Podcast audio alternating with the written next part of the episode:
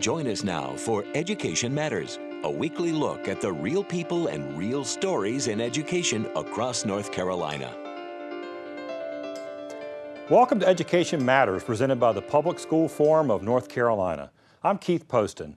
Governor Roy Cooper vetoed the budget passed by the North Carolina General Assembly on June 28th and offered up a counterproposal a week later.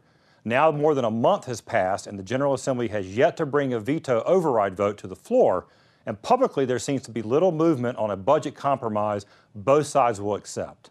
This week we sat down with Governor Cooper and we discussed the state of the budget, his priorities, particularly in education, and what's next one month into a new fiscal year without a state budget. Before we tackle our main topics, we open with Edlines, our quick scan of education headlines across North Carolina and the U.S. State Superintendent Mark Johnson is sticking with his decision to switch to a new company for assessing how well North Carolina students are reading. In June, he picked the computer based iStation for a three year, $8.3 million contract instead of continuing to use Amplify Education's M Class program. Last week, DPI formally rejected a, a, protest by Amplify. The decision has been controversial. Public records show Johnson overrode the recommendations from an evaluation committee, which he had formed, that said the state should continue to use the M Class product. North Carolina has won federal approval from the U.S. Department of Education to change the way it tests the reading and math skills of elementary and middle school students. The plan is to replace the single high stakes test given at the end of the school year with shorter and more personalized, but more frequently throughout the year. If the five year pilot goes as planned, the new testing system will go statewide in 2023. Finally, the state's A to F school performance grading system will be sticking with its current 15 point grading scale permanently thanks to a bill signed into law last week. The way the state grades schools has been criticized as nothing more than a measure of poverty. Many public education advocates fear changing the 15 point scale as an example, for example, to a 10 point scale would make even worse by labeling even more low, in, low income schools as failing. Now remember you can visit the Public School Forum's website at ncforum.org, click on Education Matters, and read more about each of these headlines as well as other topics we cover each week. As I said at the top of the show, we're one month into a new fiscal year and still no final state budget. I sat down with Governor Roy Cooper this week over at the Governor's Mansion. Well, Governor, thanks for having us over here to the mansion to talk about the budget and some other priorities in education. Thanks for stopping by the People's House. That's what it is, the People's House. Well, Governor, it's been a month since you vetoed the state budget passed by the General Assembly, um, largely along party lines, the, the budget was passed. And it's been a few weeks now since you offered up a counter proposal. I guess my first question is what is the status? Are, are there negotiations underway between you and the General Assembly leadership to find something that y'all both can, can live with? I vetoed this budget because it didn't invest in enough in education, it didn't do enough to get people covered with health care, and instead it concentrated on cutting more corporate taxes and putting more money into unaccountable private school vouchers. So what we've been doing here is we presented a compromise to them and instead of negotiating with us on trying to find common ground with honest give and take, they spent all their time trying to buy off enough Democrats to override my veto. They've been unsuccessful so far, and it's been a month. And in fact, this is day 23 as you and I are sitting here right now where we've put forward a reasonable compromise and we've seen no response because they're so busy trying to override the veto and get the budget the way they want it, which is what has happened over the last eight years. It's time for that to stop. The people in 2018 voted for more balance. They got rid of the supermajorities in both the House and the Senate. So I think people want to see us talk instead of this uh, power play of trying to override the veto. Did you anticipate, um, I guess, more um, either negotiation or a compromise up front or now? Like you mentioned, I mean, you, um, you, you've had, you issued 28 vetoes prior to this year, only three this year, which I guess in one way you could say, well, there's, there are more things coming to you that are, are okay. That but at the same time, it does, you're not at least from the public perspective, it doesn't look like there's any real negotiation going on. Well, I think the, the fact that we have broken the supermajority, it has suppressed more of the bad things. Uh, they don't like to lose, so they aren't sending bills to me. They know I will veto, and that veto will be sustained. But this budget, uh, it, it's not really a negotiation right now because we're still waiting for the counteroffer. Instead, they're going to individual Democratic legislators offering millions of dollars of unaccountable money, have even put on the auction block the North Carolina Department of Health and Human Services, an entire state agency. You ever seen anything like that? Never seen anything like that. They say that they'll move this agency to whatever county a Democratic representative will vote to override the governor's veto with no feasibility study. It's all about power politics, and it's time for that to stop. I think the people want us to negotiate. I would ask them to please respond to our reasonable offer. Well, let's let's let's talk a little bit about some of your priorities um, and sort of where you differed. Like I said, you did veto the original budget. We'll talk a little bit about your counteroffer. Uh, teacher pay. Yeah, um, we're way apart on teacher pay, and we need to try and get to the national average as quickly as we possibly can. And I proposed in my budget a 9.1 percent teacher pay raise.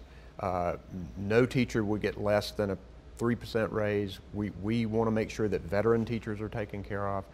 They uh, the legislative budget, however, really short changed teachers this time, uh, like a 3.1, 3.2 percent raise. Uh, they are not. And we had seen bigger. I mean, I mean, I mean, to, to their credit, there had there had actually been bigger pay raises over the last few years than what we saw in this proposal. So there had been some movement on teacher pay before, and I don't think there's any question that the fact that people are talking about it and demand it made them do more than they would have done. But what they did is concentrated more on the t- teachers who are newer into the system because their salaries are lower, lower and it's easier to get a bigger percentage right. when you're investing in right. early teachers.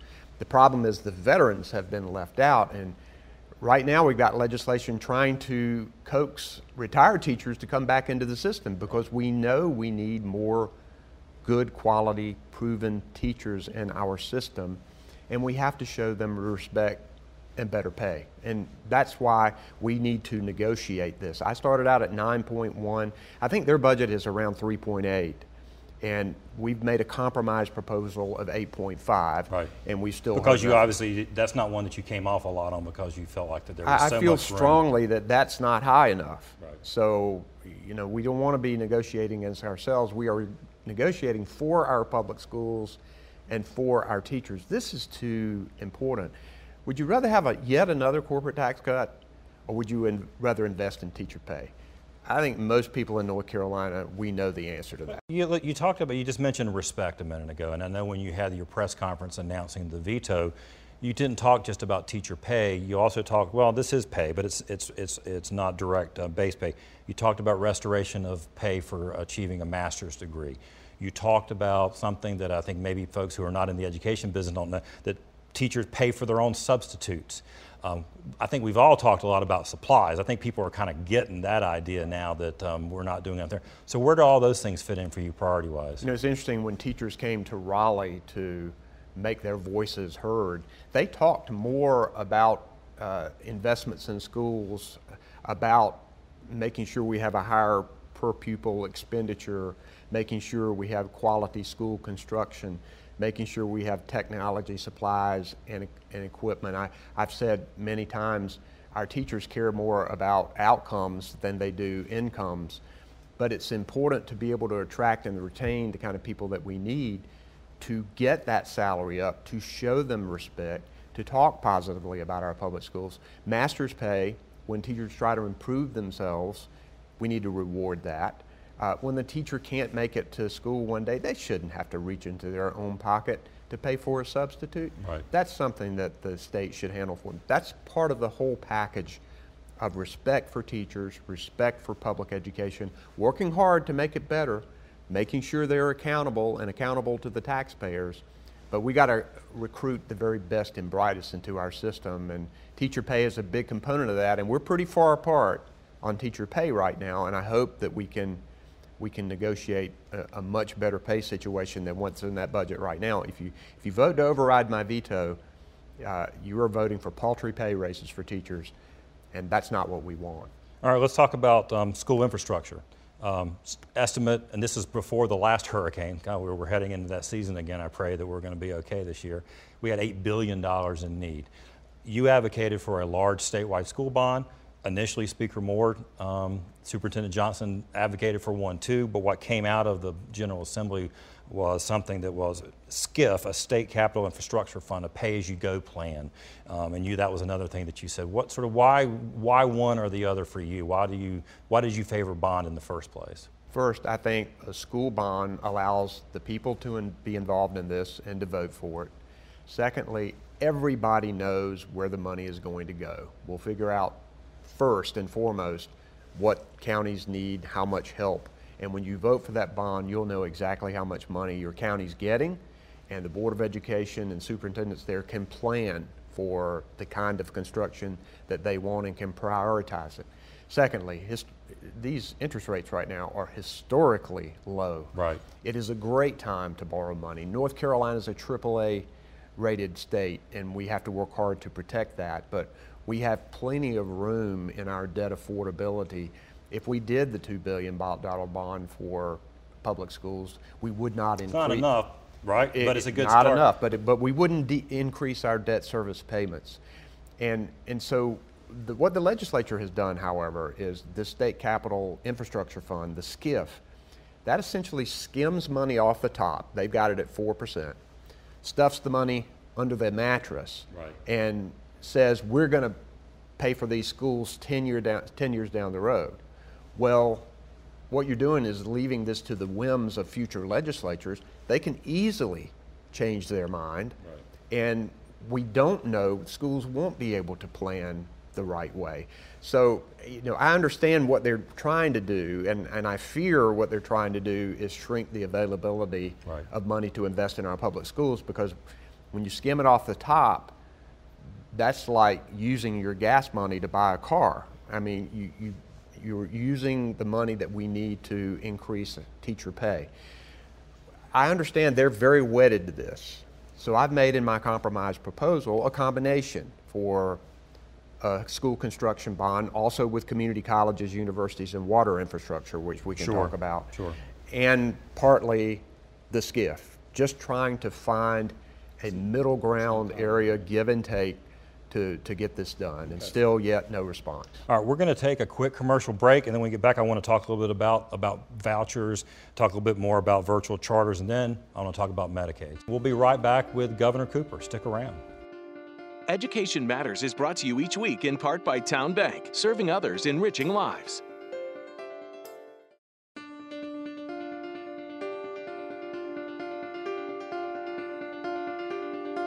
Well, welcome back to Education Matters. We're still here with Governor Cooper. Governor, thank you again for, uh, for the time today. You mentioned in our uh, last, uh, last segment, we talked about um, private school vouchers. Um, that was one of the reasons why. Um, now, you originally, in your original budget, your first proposal, you called for elimination of funding, but I believe in your counter proposal, you're suggesting the keeping funding for students who are already receiving them, but no new money. So you're still not comfortable with the concept, it sounds like, of, of, private school vouchers. I'm not. I think it siphons money away from our public schools. We only have so much to invest. And this money is unaccountable. Uh, we have no way of knowing whether the students that are going to these private schools are getting the kind of education that they need.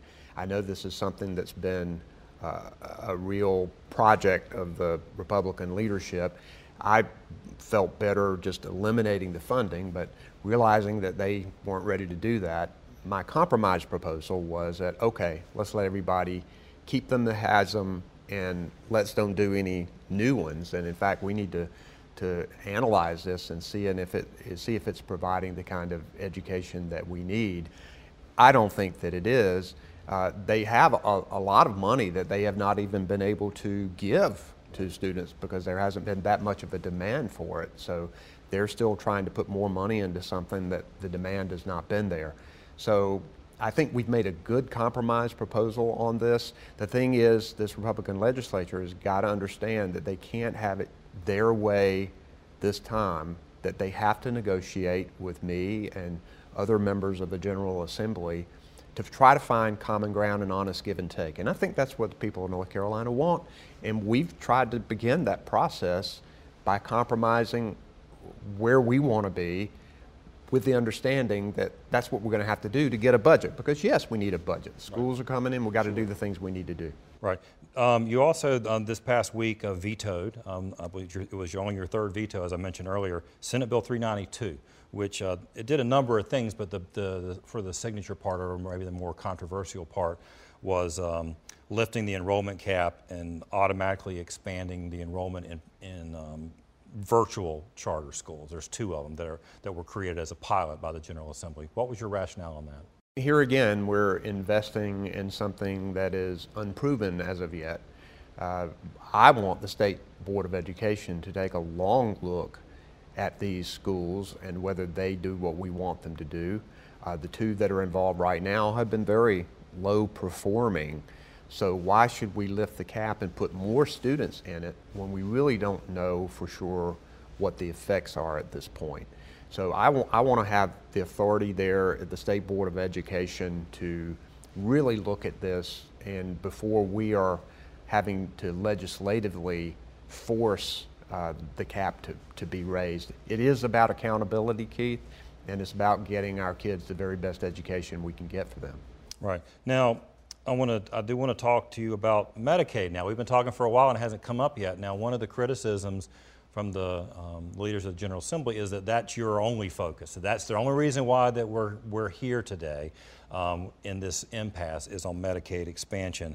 Um, now, it has been central to your rationale for vetoing the budget.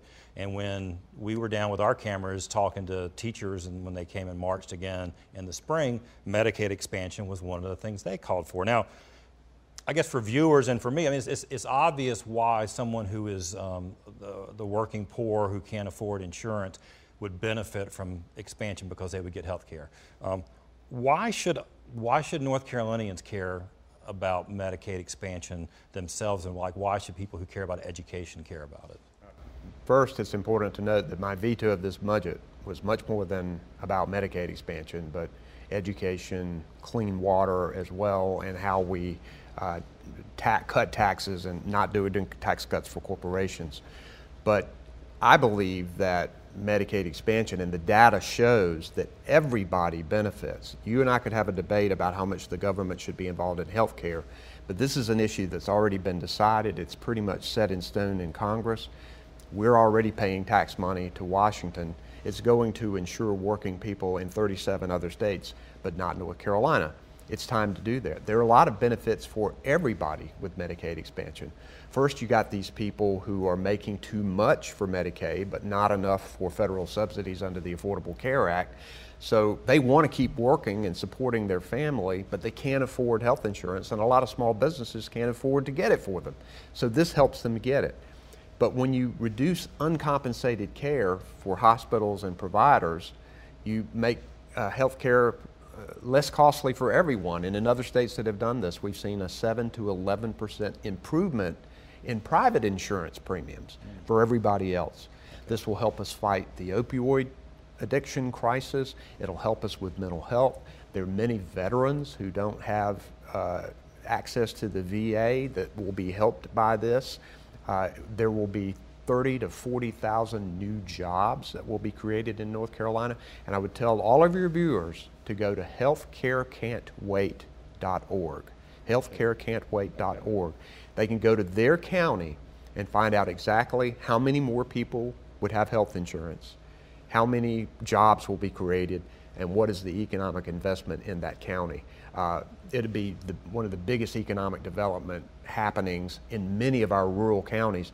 And by the way, about 40% of our rural hospitals are operating in the red. Right. And this will be a tremendous shot in the arm well, for mean, them. Theoretically, it would have an impact on the issue we just covered on the show last week, which is the state health plan and the costs that the hospitals say that they're having to bear because of the uninsured. Medicaid expansion is one of the best things we can do to help control costs because we all pay for uncompensated care because these hospitals, when someone has an emergency, they don't have insurance, they don't have the ability to pay. Everybody else pays for it. And this is an avenue that we can take right now. There are no good arguments against Medicaid expansion. They're only ideological. And what we need is to find a way to get these working people health insurance for our state. We have a way to do it. I'm willing to be flexible on how we do it, but it's something that we need to negotiate. Are you, I guess, you know, get into prediction business. Last time you and I got into prediction business, we talked about Duke and Carolina in the March Madness, and then they both lost. So, but I want to ask you, where do you, I mean, how do you, are we going to get back to, are you going to get to the table? Are we going to get a budget? I mean, we're a month in. Well, I think we're in a place that North Carolina state government has never been before. Uh, we have a governor who's vetoed a budget, and that veto cannot be overridden at this point. So I think we're going to have to have real negotiations between the executive and legislative branches. I can't predict what's going to happen. I know what should happen. Right. And I know what the people expect us to do is to sit across the table, understand that we have differences. This is why I've tried to come forward with a compromise that tries to see things from their perspective. Honest give and take we need, and I think the people are going to demand that of us. Last question, and this is, I'm going to give it a little bit of short shrift, unfortunately. Governor's Commission on Access to Sound Basic Education, uh, Leandro. Couple big things coming up, some recommendations coming, potential court orders, potential settlements. Um, we're going to do more on the show about it. But how big of a deal is this for public education and for the state of North Carolina? This can be a foundation where we can get private, uh, legislative, uh, people who care about education to make sure that every single child has access to a sound basic education because it would involve the legislature, it would involve the courts, and it, we have a policy group that's coming in to, to provide some excellent advice to us. One of the things we know is investment early in a child's life is critical to that child's learning and their ability to be able to succeed in the future. We want to make sure that that child that's born in a poor area, uh, in a rural area, has got the same opportunity as everybody else. And the kids who are at risk, that North Carolina recognizes that and that we've got the foundation to do it. And I think this lawsuit, uh, everything that's happening with our commission, has the ability to form the nucleus of significant improvement in education in our state over the next few years, and I'm excited about that. Well, we're going to talk more about that when, when all of that comes up. But Governor, thank you so much for your time. We appreciate the, uh, the, the comments and the time today. Thanks so much. We're going to take a quick break, and when I come back, my final word.